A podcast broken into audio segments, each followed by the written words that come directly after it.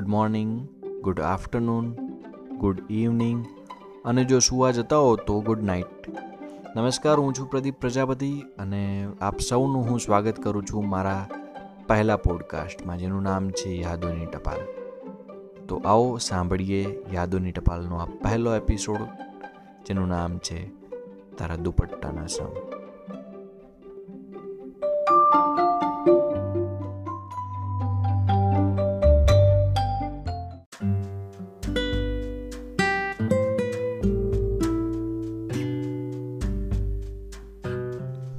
તારા ગયાને આજે બે વર્ષ, ચાર મહિના અને પંદર દિવસ થયા.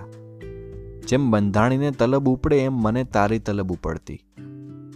પણ હવે લાઈફ સેટ છે.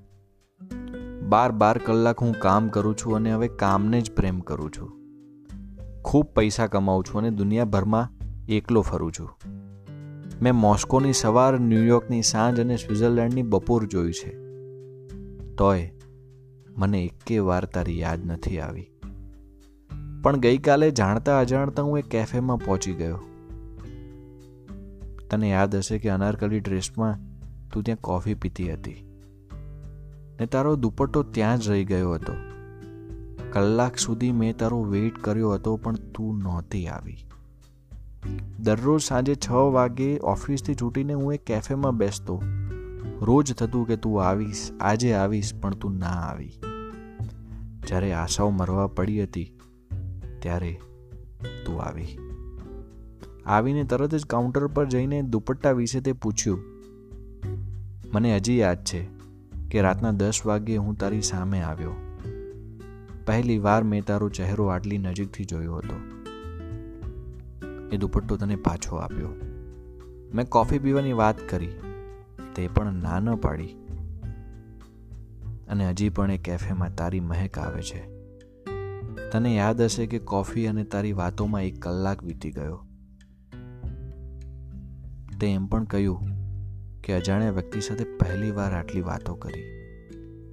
તારે બાંદ્રા જવાનું છે એમ કહીને તું ફટાફટ નીકળી. કેફેથી થોડી દૂર ચાર રસ્તે તું રિક્ષા કે કેબ માટે ઊભી હતી. ત્યારે મારું ઘરે બાજુમાં છે એમ કહીને હું તને બાંદ્રા ડ્રોપ કરવા માટે આવ્યો. પણ સાચું કહું તો મારું ઘર એ બાજુ હતું જ નહીં. ત્યારથી લઈને કાલ સુધી મને તું ક્યારેય યાદ ન આવી. પણ આજે તારા બધા જ ઉખાણા ઉકેલી દીધા છે. બસ તને ઉકેલવાની બાકી છે. મને ખબર નથી કે તું હજી એકલી છે કે પછી?